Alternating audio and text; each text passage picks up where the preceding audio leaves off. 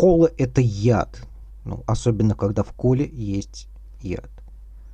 4 января 1977 года произошло первое отравление с летальным исходом из целой серии аналогичных эпизодов, объединенных японскими правоохранительными органами в одно дело производства, получившее название «Инцидент с неизбирательными убийствами колой с цианистой кислотой» Сейсан Корен Мусабец Сацуджи. Жертвами неустановленного преступника или группы лиц стали три человека, ушедшие из жизни после того, как выпивали колу из найденных на улице или подобранных в общественных местах бутылок.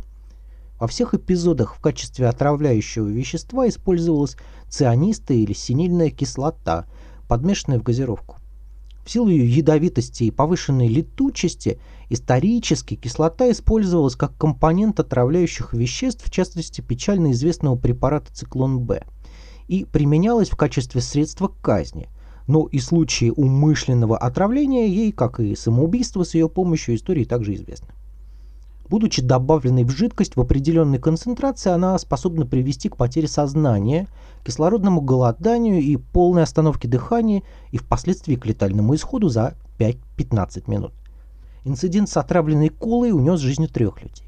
Первой жертвой отравления ядовитой колой стал 16-летний ученик старшей школы, проживавший в Киото.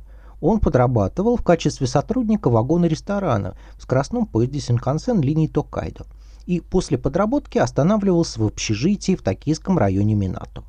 3 января его рабочий день закончился около 11 часов вечера, после чего он отправился отдыхать, но по дороге в общественной телефонной будке недалеко от станции Щинагава нашел оставленную кем-то закрытую колу, подобрал ее и отнес в общежитие. В час ночи 4 января ему захотелось пить, и он отхлебнул колы. Мальчик почувствовал странный вкус Испугался и попробовал выплюнуть яд. Он успел прополоскать рот, прежде чем упасть без сознания. В тяжелом состоянии его доставили в больницу, где сделали промывание желудка. Однако ничего не помогло, он умер, не приходя в сознание. Причиной смерти стало отравление синильной кислотой. Около восьми часов того же утра, всего в 600 метрах от злосчастной телефонной будки, прохожие заметили, как внезапно на тротуар упал, без сознания 46-летний мужчина. Врачи ничем не смогли помочь и лишь с ужасом констатировали, что причиной смерти стало отравление тем же ядом. Недалеко от места, где мужчина лишился сознания, полицейские обнаружили банку колы, которую он выпил прямо перед смертью. Полиция весь день прочесывала окрестности Синагавы и допрашивала свидетелей, близких и родственников покойных. В одной из телефонных будок им удалось обнаружить еще одну банку бесхозной отравы. Вторая жертва, как выяснилось благодаря показаниям 15-летнего сына покойного, также выпила газировки, подобранные в телефонной будке. Газировку нашел не сам 46-летний рабочий, а его сын, но он забыл ее выпить, и вышло так, что яд принял его отец. Рядом с телефонными будками полиция разместила объявления, в которых призывала граждан проявлять сознательность и не употреблять в пищу найденные на улице вещи. Полиция предположила, что оба преступления были совершены одним человеком или группой лиц. Правоохранители рассудили, что искать подозреваемых стоит среди тех, кто молодежь недолюбливал, поскольку кола считалась напитком популярным среди этой возрастной группы и поэтому могла использоваться в качестве наживки, а также лиц, связанных с химической промышленностью и производством красителей и имеющих доступ к синильной кислоте – это, однако, не сильно помогло сузить круг подозреваемых.